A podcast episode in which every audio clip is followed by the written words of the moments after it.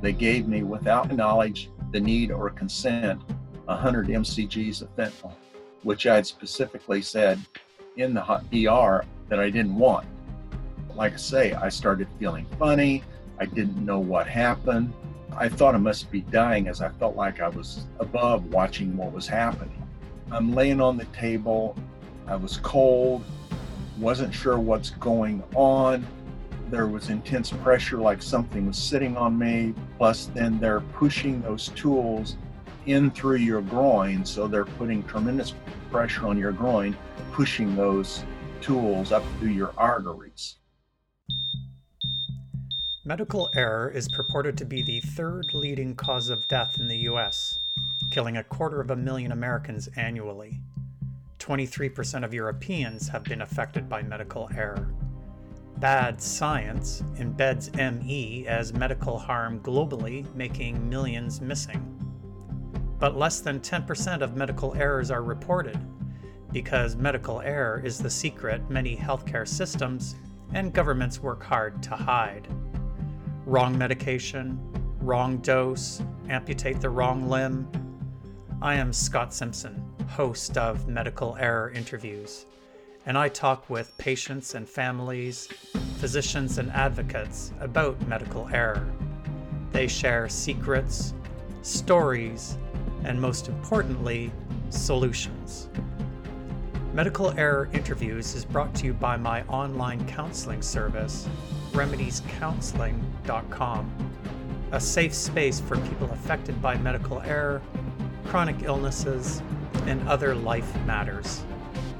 A note of caution some may be distressed or triggered by the medical experiences of guests. Hello, humanity. I'm Scott Simpson, podcast host of Medical Error Interviews. When Larry was doubled over with chest pain, his wife Jane drove him to the nearest ER where he was diagnosed with a heart attack. The healthcare Larry received over the next few hours was motivated by profit and punishment. At each turn, hospitals sought to maximize their profits, including fraud and falsifying medical records, on the treatment Larry received. The hospital staff made choices, always the most expensive choice, like sending Larry to another hospital by air ambulance instead of road ambulance or choosing high cost, highly invasive medical procedures over the least costly, least invasive medication Larry actually requested. In spite of Larry repeatedly stating he only wanted a minimum dose of painkillers, the hospital injected him with multiple painkillers, rendering him incapable of making informed consent.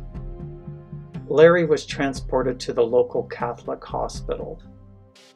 But while much of this was going on, Jane and their son were intentionally and overtly being kept away from Larry by the hospital chaplain. And while the chaplain was receiving updates on Larry's condition, he wasn't sharing the info with Jane and their son. Hours went by, and during that time, Jane repeatedly asked the chaplain to leave so that she and her son could have some privacy and speak freely. He refused each time. Jane couldn't understand why the staff were being so openly hostile toward her and her son. The next day, Larry couldn't understand why the staff had ignored his statement to be treated with medication and instead implanted several costly devices in his body. Devices that cause side effects and will probably contribute to his death. But when Larry and Jane got a hold of Larry's medical records, they began to understand that his hospital care and treatment was not based on his medical need, it was based on profit and religious punishment. But the punishment was actually started by the first hospital. Larry and Jane share their medical experience that has multiple layers profiteering, medical errors, negligence, religious bigotry, fraud, homophobia, deceit, denial. If you thought hospitals were benevolent and their staff empathetic, you will think differently when you hear all that happened to Larry and Jane in part one of my interview. If you would like to support the podcast, you can hit subscribe on iTunes, Spotify, Podbean, or any of the other major podcast platforms. You can also support the podcast by becoming a monthly patron. Premium patrons get access to video versions of the podcast interviews. Simply go to patreon.com slash medical error interviews to become a monthly patron of the podcast. If you need the support of an experienced counselor for dealing with medical error or living with chronic complex illness, you can book an online video counseling appointment with me through my website at remediescounseling.com. Now, here is part one of my interview with Larry and Jane, and a note of caution that some folks may be triggered by their experiences with the healthcare system. Okay, so my first question always is where did each of you grow up and what were your childhoods like? Well, I grew up in uh, central Indiana, lived here in central Indiana all my life. I grew up, my father was a uh, contractor. So I, uh, you know, I grew up uh, in the construction industry. I have one brother, and I have a uh, half brother and half sister. And what was your health like as a child? Healthy, never broke any bones, uh, you know, the normal measles, mumps, you know, poison ivy, that kind of stuff. But uh, fortunately, as a kid, you know, I never, I took some falls, but I never broke any bones or anything like that. Uh, I was, I was basically healthy. Great. Okay. So typical kid. And how about you, Jane? Um, I grew up south of him in central Indiana. My father worked for the big pharmaceutical company here in Indiana. My parents got divorced, and after that, life was pretty much hell. Oh, how so? Because they fought constantly. Even though they were divorced? Oh, yeah. Yeah. And then how did you meet Larry? Um, I met him through where I worked. I worked for the state, and he was one of their computer people on contract. Okay, and then how long have you folks been together? 87 when we married. married. Yeah, so in 1987 we got married. We have kids. We have a son. He's a teacher, and we have a daughter who uh, is in a business with me she does sewing and costume sewing and specialty sewing. Okay. So I do quilting and sewing and embroidery. Plus, I work with him. So today we're going to talk about Larry's experience with the healthcare system. Why don't you start us off when that whole situation started? Well, it was uh, August the 11th of uh, 2018, Saturday night, about seven o'clock. I'd been working around the house all day.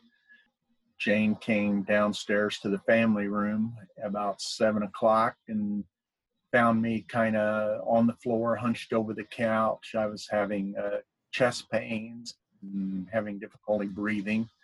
Pain level probably about, you know, a seven she you know said well I, we did some things we did some things to try to mitigate it and he had been diagnosed with bronchitis. Yeah previously a few months earlier and kind of thought i was over it. She you know says well i think you're having a heart attack and we we need to go to the hospital. I didn't really want to go but she said, you know, well, we're we're going. How come you so, didn't want to go? Well, I just, uh, you know, I, you know, I've been more or less healthy through my life, and you know, very few medical problems, and and I really just uh, prefer, uh, not prefer not to. Just was not uh, your habit. yeah, it just you know, yeah, it wasn't my habit, um, and We uh, prefer as little medical intervention as possible. We mostly believe in healthy things, supplements, vitamins. So I've only um, sort of seen heart attacks acted on TV or in movies or stuff. So what was that experience like? Was it a sudden onset or how did it? Well, play yeah, it? it was after dinner, and yeah, it kind of came on, and I kind of thought maybe it was indigestion or something. And, you know, I mean, I kind of knew the symptoms of a heart attack, but, you know, It wasn't that. uh, It wasn't I wasn't having, you know, the severe chest pains. I, I wasn't having, uh, you know, the pain down my arms, um, uh, you know, irregular heartbeat or, you know, anything like that. It, uh, blood pressure was fine during this. uh, we took my blood pressure and, and it was fine. Um, you know, so I just uh, really wasn't sure. I really kind of thought it was maybe indigestion. Uh, I'd eat a little bit more for dinner than, you know, what I usually do, higher hydrocarbonate uh, carb rates that night because it was a meal that uh, I enjoyed and I've been working hard all day. So I figured, you know, hey, but then you know i was having some difficulty breathing and heaviness in the chest and and some pain and discomfort then and and i found that if i kind of on the floor on kind of hunched over the couch that that temporarily kind of helped it and and then i got back up and sit down on the couch but you know within a matter of a few minutes it came right back i you know still wasn't believing that it, it was a heart attack but you know we went to the local emergency room. And did I hear right that while this was going on, you didn't bother to call Jane to, she sort of found you? Yeah, uh, no, I didn't bother to, to call her. She was upstairs, and and uh, you know it hadn't been going on maybe eight to ten minutes before she came downstairs. Actually, it started around eight o'clock, and So- it was going on a little bit longer. Actually, So Just you saying. decided that uh, you were going to get medical help. Did you call an ambulance or did you guys go there? No, uh, by the time we'd called an ambulance and, and they got here, we were there. We live in the country. because we live in the country just outside of town. So from here to the hospital is probably about seven minutes. And uh, so by the time they come across town to get here, you know, we were already there. Here at home, I said, you know, I, in pain, I was, I'd say on a scale of one to 10, they always ask you, it was about a seven. And then when we got to the uh, ER room, I would say maybe a six. It it had decreased a little bit.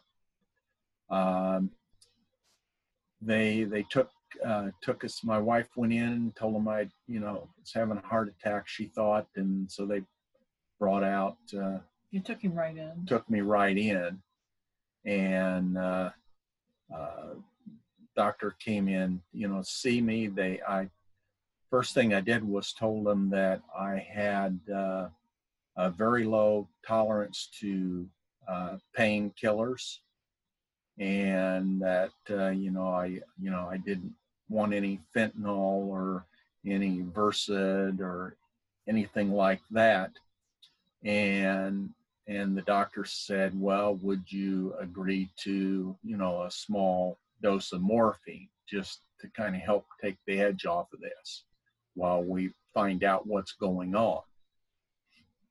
So I agreed to that, and Jeannie was there, you know, when I agreed to that. But I did tell him, you know, that uh, those types of drugs, um, you know, create uh, issues with uh, in the past one another time had created issues with uh, my blood pressure that they raise it substantially uh, that they create uh, erratic breathing uh, they nauseate me uh, you know and you know one time i had my wisdom teeth out and I took the dose that the dentist said to take on the painkillers that they give you. And, you know, I was out of it for two days, you know, so I just, so I had to back off of that and cut down to a quarter or half of a dose to be able to even function. So I told them all that, and you know they were writing. So I, you know, I thought they were writing all that down. So after that that morphine, a few, you know, a little bit after taking that, then my pain level was down to about a one or a dull ache.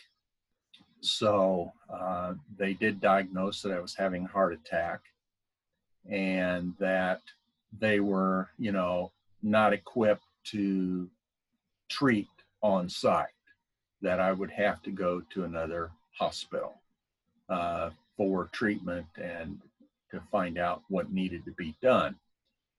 So they asked me if I wanted to go to their north or their south, and I said, well, you know, I, I don't really want to go to a teaching hospital. I, I, I don't want, you know, rooms full of people around, you know, uh, using me as a guinea pig, basically.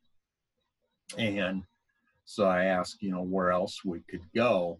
And so they they mentioned this other hospital, and I knew that had heard that that other hospital I remembered then had you know a cardiac heart. uh, center, had a heart center. So I said, okay, you know, that that's where I would want to go. And in the meet, he was talking, well, you know, if you've had a heart attack, that there, you know, some of the treatment options, you know, could be open heart surgery or angioplasty or use medicine to uh, uh, bust the, the clots. And uh, and I said, well, you know, I don't believe in invasive stuff. That I would prefer to try the the drugs to bust the clots first.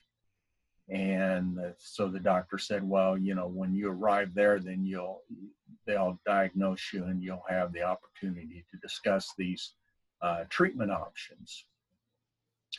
And so uh, I said, well, you know, my wife needed to be there and that, you know, we make all life decisions together.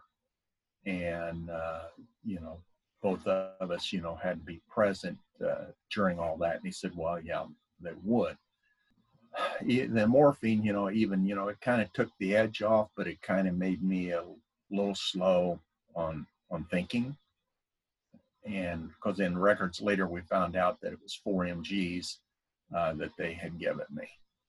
So I was kind of feeling the effects of that. So he said he would make uh, arrangements for transport and it'd be either ground or air, whichever, you know, came first. I'd arrived there, you know, around nine, according to the records, about 937 uh, that night. And according to the records, they contacted the air ambulance at 956. According to records, there was no record of a ground ambulance ever being contacted, uh, even though the EMTs were just right down the street. And I checked with them later, and they were available. They could have taken him, and they said that is the protocol, that they should have been notified. But, you know, we believe that they chose to use their own uh, air ambulance uh, because it's owned by them and you know it's more expensive because it's always about you know the money the business aspect of it is what i believe. So we found according to the records that they never even contacted a, ground ambulance uh, you know not even their own. And they had one of their own we saw sitting there when they took me out to the helicopter so their priority wasn't your health or being efficient, it was about padding their bill. Yeah, yeah, because that was, uh, you know, the air ambulance uh, didn't get there till 10:38 p.m. according to the records. So they say that time is muscle saved. Well, there was an hour in there that we just kind of, almost an hour that we just sit in there and waited and no one ever said anything to us. I mean, they never said, they never explained anything except, you know, you could have these three things. They didn't tell us what those three things were, the risk, nothing. They led us to believe that whole time that he was going to have a, a decision to make when he got to the other hospital. The air ambulance arrived, the pilot and, and the two medical people, you know, they all come in. And so I was sitting there. They asked me what my pain level was, and I said it was one, you know, just a dull ache. And they wrote down in their records that it was an eight. Uh, Jane heard me say that it was just a one, just a dull ache. And the doctor noted it in his ER records that it was a one. He had noted, noted that. So, But the air ambulance guys put it down as an eight. an Yes. eight. I mean, at eight, he would have been on the floor in pain. But they noted Yeah, that, that's what they wrote down. And in their records, they even wrote that I was calmly sitting on the gurney. Uh, they said that I looked like I was in pain. Uh, but I remember I was kind of deep in thought, and the effects of the morphine, uh, wondering, you know, what it was it really a heart attack? Uh, you know, even though that's what they were telling me it was, and and okay, now what's going to happen now? But I wasn't rolling around on the floor in pain, uh, like I would like I would have been if it had been an eight. So basically, they loaded me onto the heli gurney and took me out to the helicopter, and and uh, Jane, you know, got the car and her and my son left for uh, the other hospital the helicopter, according to the records, left the hospital about 10:55 p.m. and arrived at the other hospital about 11:09. Now, on the helicopter ride, I was given protective ear gear, you know, sound know, deafening. sound deafening ear muff things.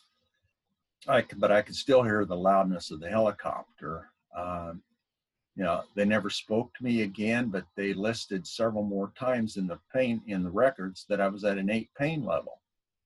And according to the records, before we even took off, they gave me, without my knowledge, the need or consent, 100 mcgs of fentanyl, which I had specifically said, you know, in the ER that I didn't want.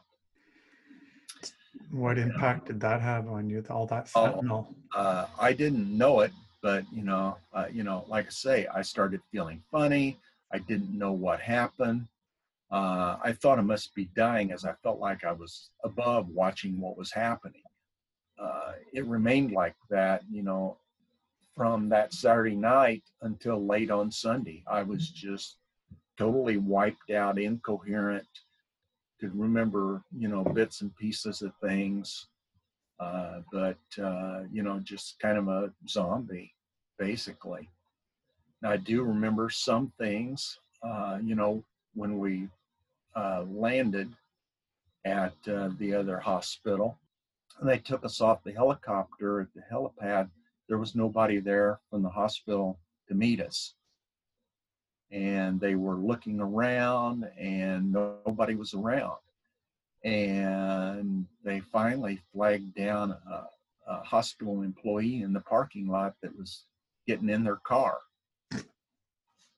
And that person uh, got us in through a side door and we're kind of wandering around the hallways. And I remember them uh, finally, somebody approached them and asked, you know, what they were doing. And they said that they were uh, looking for the cath lab. What's the cath lab? Well, that I didn't have any idea. You know, I wasn't familiar with the terminology, but I remember that's what they said they, they was looking for. So that, you know, they knew where they were supposed to take him. When we got into the cath lab, uh, the helicopter team With the pilot. with the pilot in there observing, uh, they took me off of the gurney and put me onto this metal table.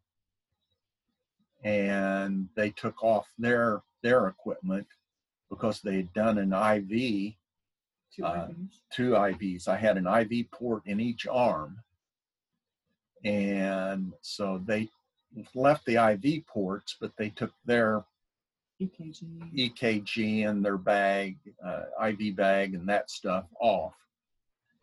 Immediately, some women that was in that room, you know, didn't ask anything. They just started stripping my clothes off of me, and uh, and then later I found out, you know, they took all my clothes off of me and uh, dumped them into a red hazmat bag, Here's the bag. A garbage bag. Hazmat garbage bag, you know. And, you know, later when we had talked to the hospital, they said, well, we have patient bags that your clothing goes in. It- well, I'm sorry, my clothing didn't go into a patient bag. They denied that they would do that. You know, and this kind of infers to, you know, how they treated me. They they didn't ask permission to do anything. They just, you know, stripped me and and I couldn't voice any con, any concern because I just was I was so out of it. He he told us that his arms felt like lead, his legs felt like lead. He and that's what fentanyl does. It paralyzes you. That's why they use it because it paralyzes you and it makes you like, oh well, Very compliant. Yeah, compliant, submissive, yeah. along with Versed. And you know, while they they were doing things to me, I could hear others talking in the phone, and you know, I heard somebody say about sending a chaplain to the family, and I I thought, oh well, I died, you know, because I really didn't know. I just so it's kind of like I was that floating above, you know, and just wasn't in control. You know, I was scared.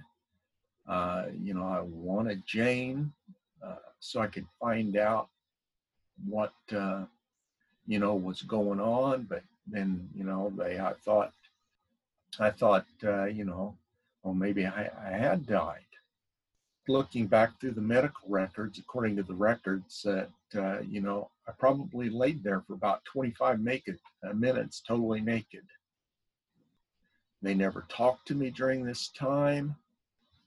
Their records, they recorded my pain levels being a five, but you know, I didn't have any pain. You know, I was the drug, you know, had completely erased any pain that I might have felt. So they, they and they never asked me.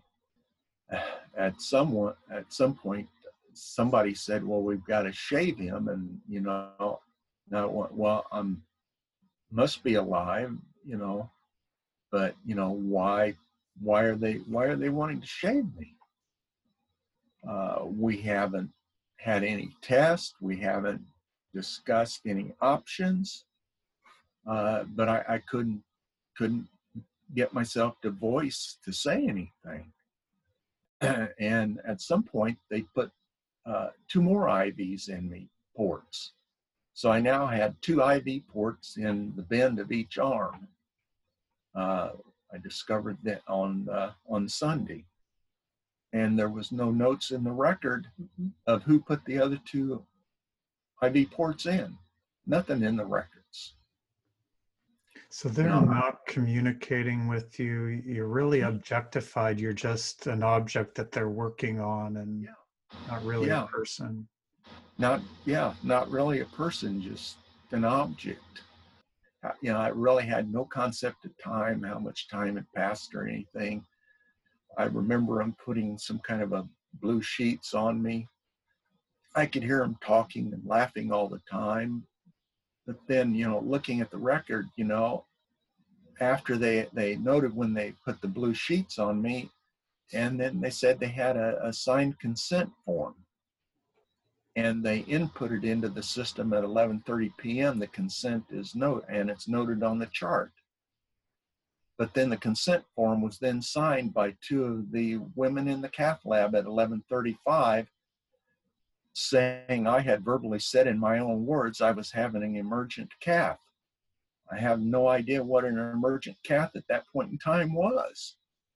So how could I have said those words? I never signed the form, even though in the records they said I was alert times three, I think it Mhm. said. Alert times three, so hyper alert. Remember. Person, place, and thing.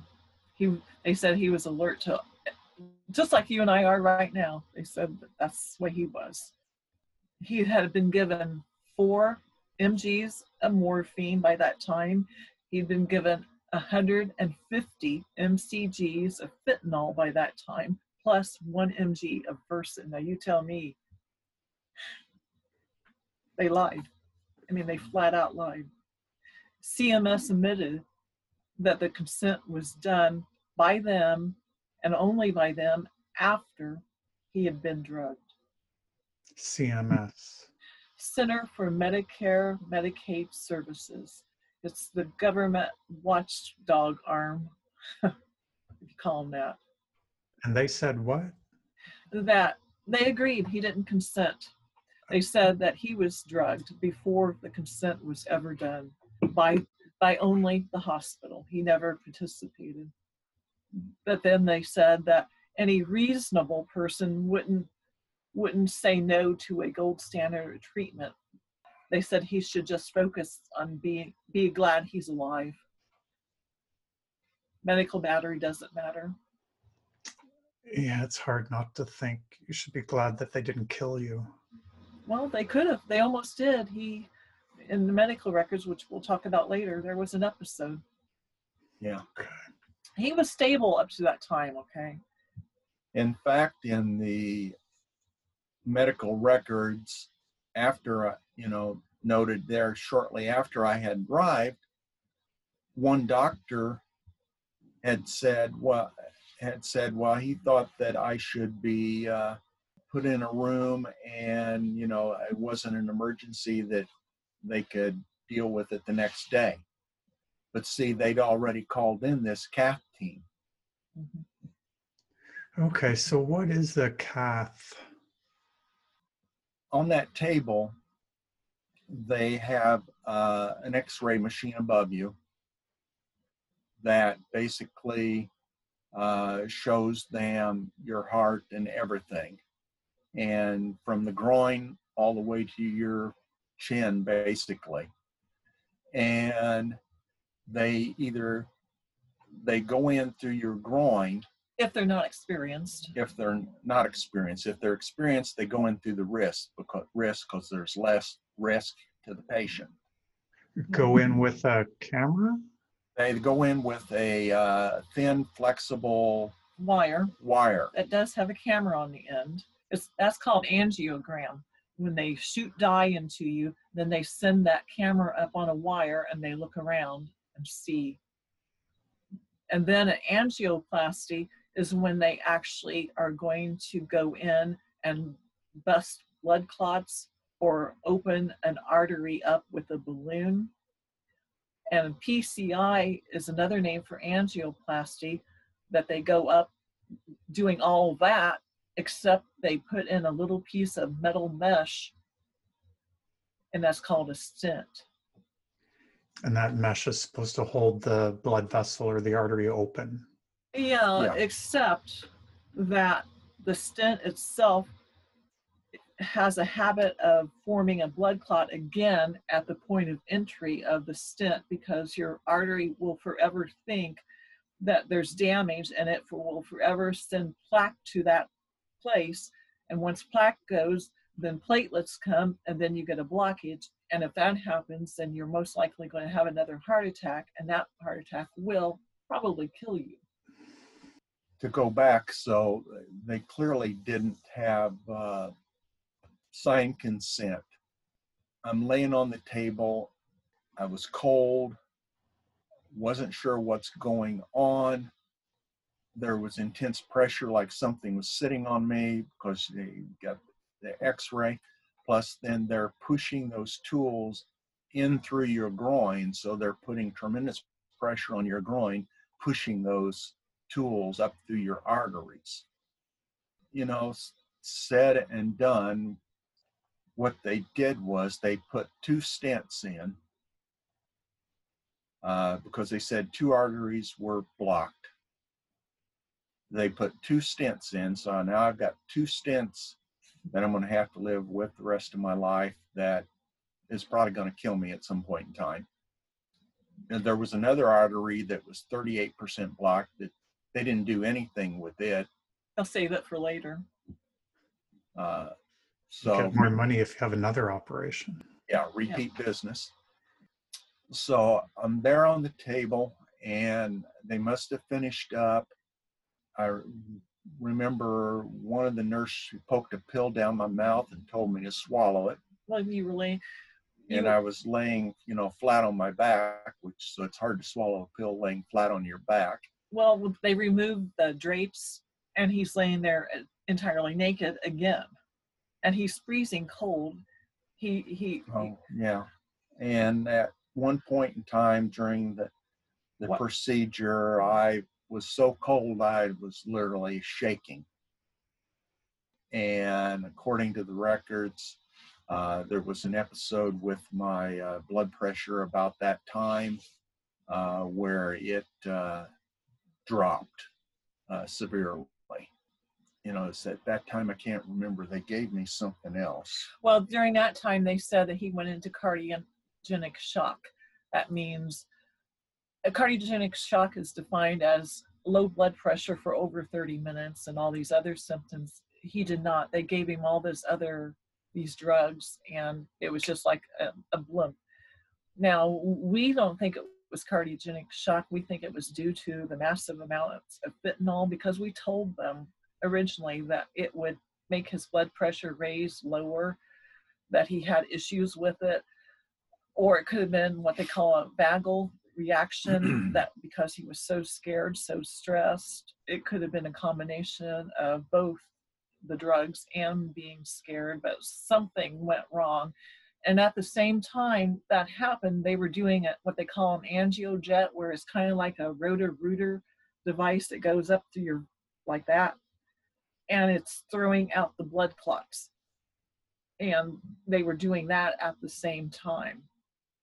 So and this guy who did this is not experienced. They put him on call so that they can gain the experience through unwilling victims so that then they can go and build their practice. So, you know, he wasn't experienced. Don't know why, but that, that's what they called it. But really don't think it was. So, you know, they pumped me full of all these these drugs and because they say you know they don't want you to feel any pain. Uh, but yet uh, the nurse told me well we're going to uh, put some sutures in you now and this is going to hurt. And man yeah it did. It hurt. They did three different places they they basically sutured me up but they also had put a pump in uh, to pump help my heart to give it a rest. To give it a rest, to pump. And they sutured that pump to the inside of my leg. And they sutured a temporary pacemaker to the other side of his leg. See, they went into both of his groin areas for some reason. Usually it's just one, but they went into both of his. So both of those things they sewed to his thigh. You know how sensitive your thigh skin is? Well, they sewed those to him, and protocol says they're supposed to use a numbing agent. They didn't. And they told him it was going to hurt like they enjoyed making it hurt. I mean, why would you do that? And we'll go into our reasons why later because there was something we did not know until we received the medical records from the first hospital. As an explanation why all this happened. Yeah, and so uh, I remember, you know, after the suture is laying there on the table, I'm not sure for how long, but uh, you know, it had to be for a while because they were doing other things in the room. And finally, they put something, used something under me to put me onto a gurney, and they just threw a gown over the top of me and then a sheet. And they wheeled me out into the hall. where I saw Jane and my son, you know, for the first time since the other hospital. And only saw him for a few seconds. I couldn't speak. I couldn't, you know, raise my hand to, you know, try and hold her hand or or anything. They they took me to uh, an ICU room, uh, well, a CCU room they called it, coronary cardiac care. They took me into that room and was getting ready to transfer me off of the gurney, and they took the sheet off, and uh, I remember the nurse in the room. She was all bent out of shape because the uh, gown that they'd thrown over me was not the right gown. It's not the gown that they're using in CCU. So she had to run off to find the right gown, leaving me there on that gurney naked again. So, you know, they transferred me to the bed. They did some things for me and then she put the gown on me, but she left it pulled up to around my navel. And that's where it stayed for I don't know how long. But she was trying to hook up the the equipment, the the uh, the pump and the IVs and the uh, heart monitor and the pacemaker and all that stuff. And she was just complaining about there's too many wires. I don't have enough connections. I don't know how to do this to hook it up.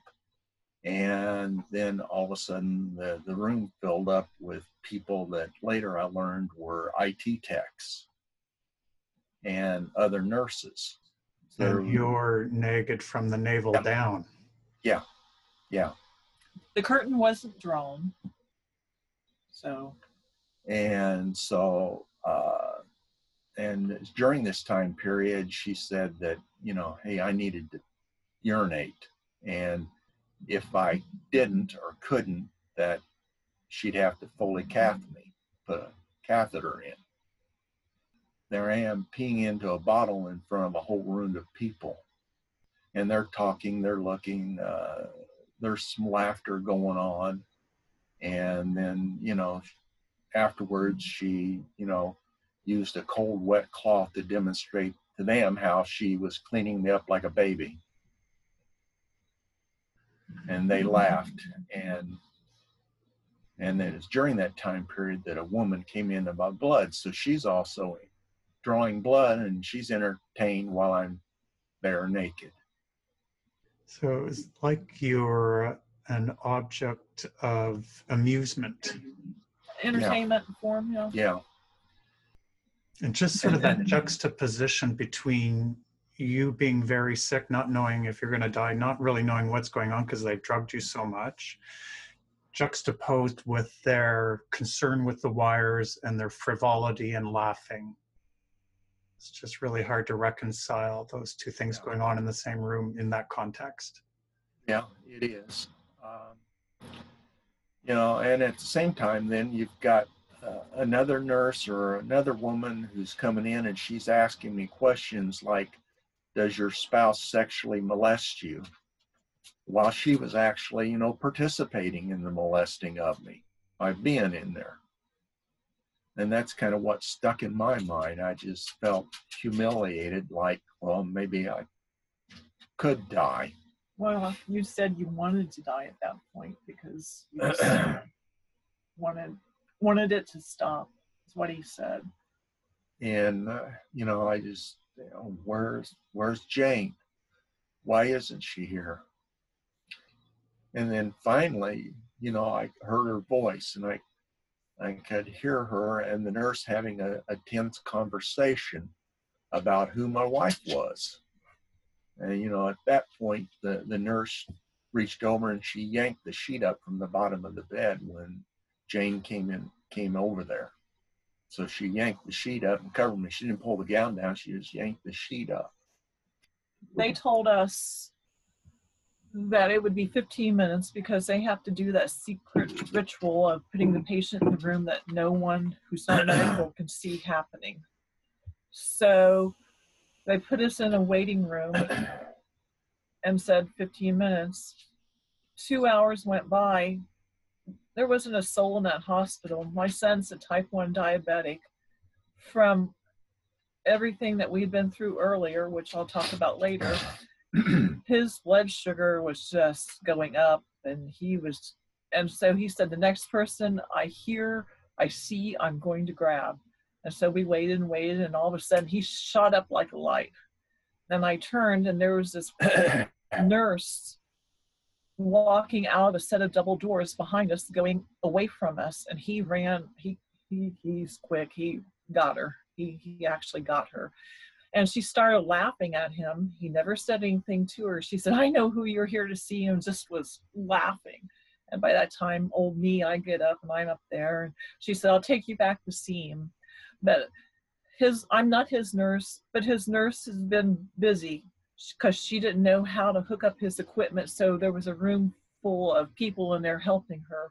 But but now you can go back and she buzzed the door and told us to go through the doors, take a right, go down the long hall. His room was last on the left, and all the time she was just laughing. And so we get in there, and my son says, I don't know where my diabetic supplies are at. And I said, You better go quick and find them because there are needles and everything in there. So he leaves, and I go down the hall. And as I entered the room, the curtain wasn't drawn. I could see my husband's feet he had on the same socks that he had on earlier, black and gray. And as I look up, I can see that he's naked up to his gown's pulled up above in his, his stomach. And there's a bleach blonde woman standing at his right side with her back towards me, just working on the computer. And she must have heard me because she turned around and she was smiling until she realized it wasn't who she was looking for. And she said, she yanked the cover up and she told me to get out. And I said, Why do I need to get out? I'm his wife. No, you're not. I am. Well, what's your name? And she start she turned around to the computer and you know was bringing up different screens and stuff and and she said, "Don't you have a first name?" I said, I do. Well, what is it? And it burns me up one side down the other because I don't I don't let him address me by my first name. I, I'm a Mrs. or Ms. or somebody. You don't have permission because we're not friends. And I told her, and I could see he was waking up, eh, and I could see he was like, oh no. She was looking around in her pages, and all of a sudden, then she turns around, she starts laughing again and she grabs the sheet and she starts laughing all the while she's saying i there was a room full of people in here. I didn't know how to hook up his equipment. I i need to arrange the sheet so he's not exposed because i don't know how not to expose him to check all this stuff. And she just kept laughing and rearranging the sheet and then she's like oh i have it. And she said, I can put it on this side and then I can do this on this side. And I'm in complete shock because uh, the whole night we've been kept in the dark. Uh, when I arrived there, we went up to the desk like we were told in the emergency room and asked for him. They said, no, he's not here. It's like, what do you mean he's not here? He has to be here. He was sent here. And, and they, they told us to stand aside because we waited and waited in a line and then they tell us to stand aside and they start whispering and then somebody from back and back comes up and then they yell across the room at us he's back in the cath lab like cath lab and they said we'll send a chaplain to you across the room and so finally this nasty mean old man comes up in this brown polyester suit and says, I'll take you back to the waiting room. And he walks us back there. He tells us, It'll be a while. I'm like, Well, what are they doing? Well, they're looking at him. We wait and we wait. And I, and then I say to him, You don't have to stay. You can go. We're fine. We'll wait. No, I have to stay. I, no, I want you to go. I'm agnostic. My son is atheist. he was sitting on my son's right hand side, and I could tell my son was just, we wanted to talk to one another, but we didn't want him there. I was afraid to leave. What was his job or his role? He's a chaplain. Chaplain. He's supposed to give us comfort.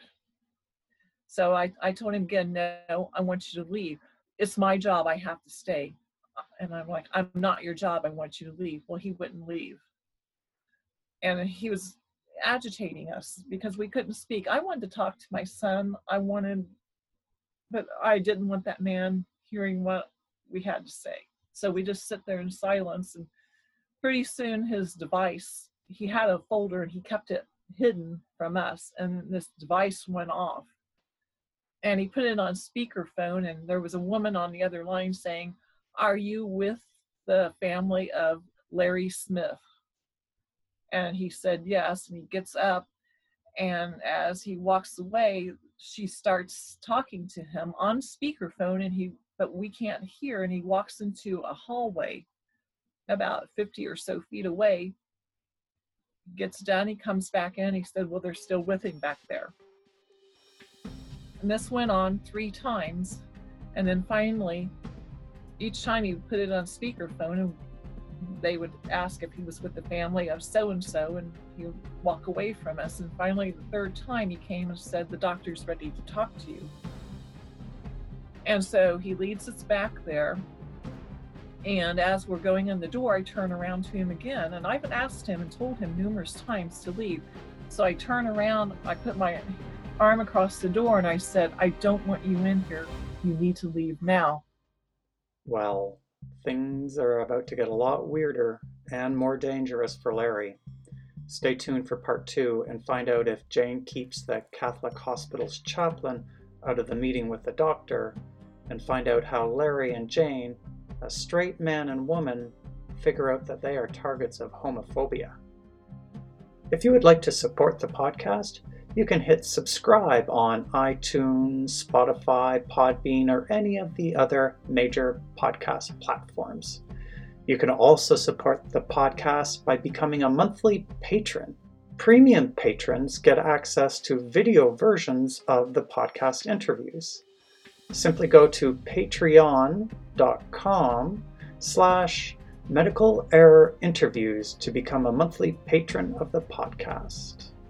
If you need the support of an experienced counselor for dealing with medical error or living with chronic complex illness, you can book an online video counseling appointment with me through my website at remediescounseling.com. Thanks for listening to the podcast. Be kind to yourself, be kind to others.